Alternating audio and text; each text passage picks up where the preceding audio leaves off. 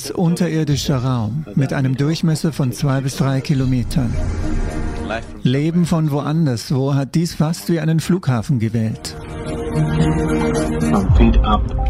Von den Füßen hinauf bis zum Bauchnabel ist es eine voll entwickelte männliche Form, aber darüber ist es völlig lichtdurchlässig.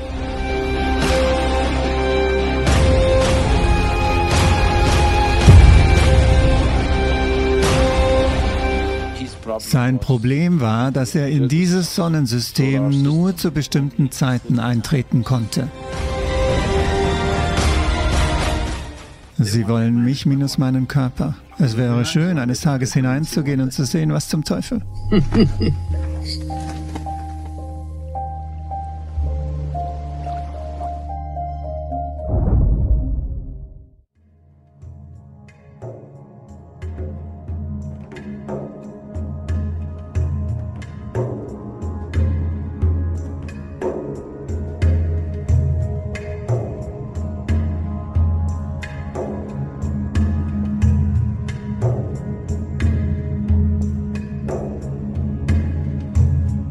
Von jetzt an ist alles, was ich sage, reine Vermutung und Legende. Bei allem, was ich von nun an sage, sind wir uns nicht zu 100% sicher. Wir schauen es uns nur an. Eine Sache ist klar. Hier, dabei sind wir uns zu 100% sicher. Es gibt eine ungeheure Anzahl an Aktivitäten in dem See. Und diese Aktivität ist, die Natur dieser Aktivität ist solcher Art, dass sie nichts mit dem zu tun hat, was wir als Leben auf diesem Planeten kennen. Es ist etwas völlig anderes. Es ist Leben, aber nicht wie wir es kennen.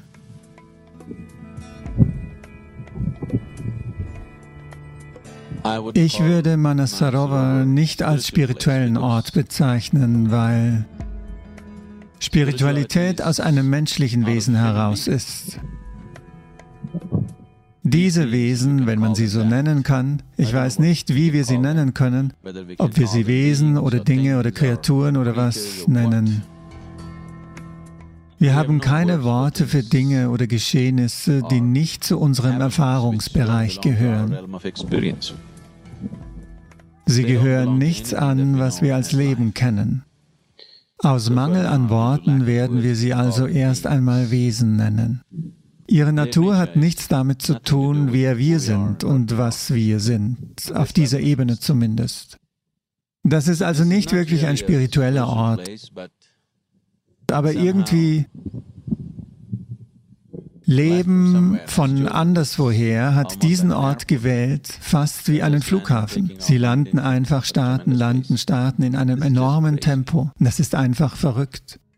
Das hält keiner Vernunft stand. Warum wird seit Millionen von Jahren ein bestimmter Ort auf dem Planeten von Leben genutzt, das hier nicht hingehört? Warum? Und warum am selben Ort? Und warum schon so lange?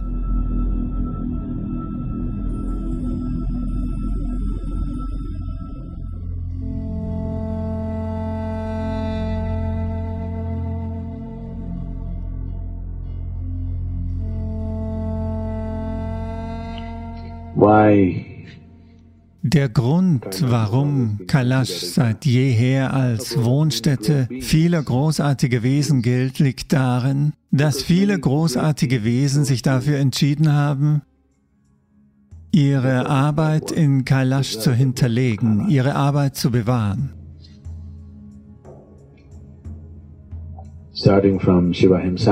Angefangen von Shiva selbst,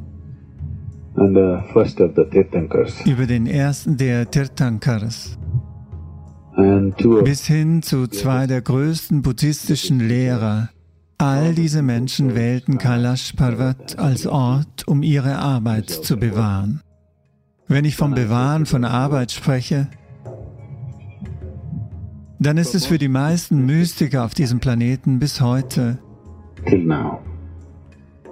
in all den Tausenden von Jahren ein großes Glück, wenn Sie ein oder zwei Prozent Ihrer Arbeit mit den Menschen um Sie herum teilen können.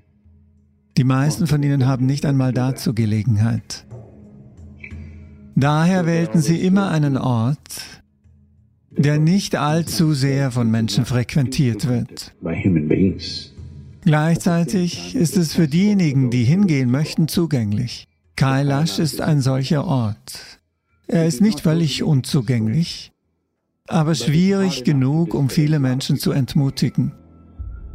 Es gibt viele, viele solche Orte, aber in Bezug auf das Volumen und die Vielfalt, die in Kailash hinterlegt wurde, ist es der Ort. Deshalb ist es als Wohnstätte von Shiva bekannt, nicht weil man ihn findet, wenn man irgendwo in den Felsen gräbt, sondern weil alles, was er wusste, dort in einer bestimmten Energieform hinterlegt wurde.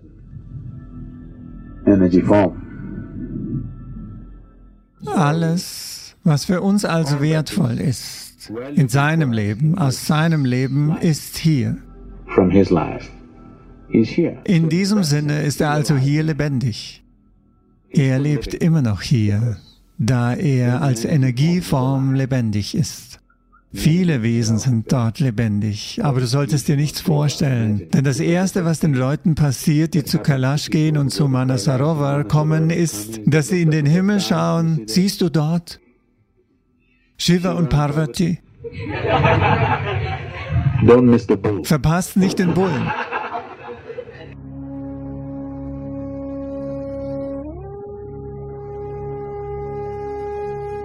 So Manasarovar.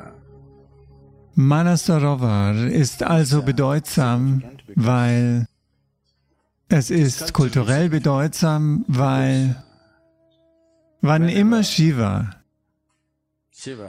er ist eine Art vagabundierender Familienmensch. Er geht weg. Also seine Frau, Parvati, anstatt in Kailash zu leben, kommt sie hier herunter, weil dort alles zugefroren ist. Sie kommt hier herunter. Immerhin gibt es hier kaltes Wasser. Sie lebt also hier größtenteils. Ich möchte, dass du dir vorstellst, dass du die einzige Frau bist, die am Ufer des Manasarovar-Sees sitzt. Nichts ist hier. Sie möchte ein Baby haben. Sie ist nicht in der Lage, ein Kind zu bekommen, weil Shivas Samen nicht menschlich ist. Es ist also klar, dass sie mit ihm kein Baby bekommen kann. Aber wenn sie allein ist, wenn sie mit ihm zusammen ist, geht es ihr gut. Wenn er für längere Zeit weg ist, haben ihre mütterlichen Instinkte die Oberhand gewonnen. Sie will ein Baby haben. Also schmierte sie sich eines Tages von Kopf bis Fuß mit Sandelpaste ein, wartete eine Zeit lang und schälte dann langsam die gesamte Sandelpaste ab. Wenn man das macht, löst sich ein gewisser Teil der Haut oder der Zellen ab.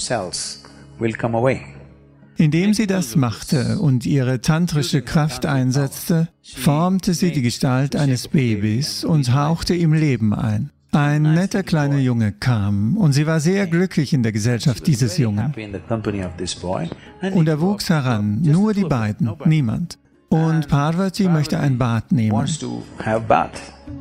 Also errichtete sie eine kleine Barriere und bat den Jungen, darauf zu achten, dass niemand in diese Richtung kommt. Der Junge nahm diese Aufgabe also als eine sehr, er ist sehr stolz darauf, seine Mutter zu beschützen. Er ist in dieser Verfassung. Und Shiva und seine Freunde kamen an. Er will also seine Frau sehen. Er kommt in diese Richtung und der Junge hält ihn an und fragt ihn, wer bist du?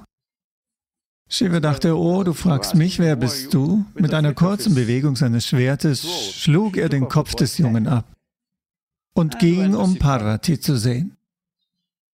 Er war sehr glücklich, seine Frau nach zwölf Jahren wiederzusehen, aber die Frau sah Blut auf seinem Schwert und sie schrie. Und er bekam alles ab. Dann weiß er nicht, was er tun soll. Er dachte, nach zwölf Jahren bekommt er einen großartigen Empfang. Hier flippt sie wegen ihm aus. Sie sagte, du musst ihn wieder zum Leben erwecken. Also schaute er sich um und der Anführer der Ganas fragte ihn, was? Er sagte, in Ordnung. Also schlug er ihm den Kopf ab und setzte ihn auf den Kopf des Jungen, die erste Kopftransplantation. Der Junge hatte also jetzt einen menschlichen Körper und einen Ghana-Kopf, den Kopf des Häuptlings der Ghanas. Und er hatte ein Körperteil, das ohne Knochen war, ein knochenloses Körperglied. So wurde er ein Ganapati, das Oberhaupt der Ghanas. Irgendwann haben Künstler aus Shivakashi in Tamil Nadu weil sie noch nie einen Ghana gesehen hatten, aber der Ort war voller Elefanten. Ein knochenloses Körperteil bedeutet, dass sie sich nichts anderes als einen Elefanten vorstellen konnten. Also haben sie daraus langsam einen Elefanten gemacht. Was auch immer sie tun, sogar heute noch, nennt ihn jeder nur Ganapati. Niemand nennt ihn Gajapati, okay? Er ist Ganapati. Er ist der König oder der Anführer oder das Oberhaupt der Ganas.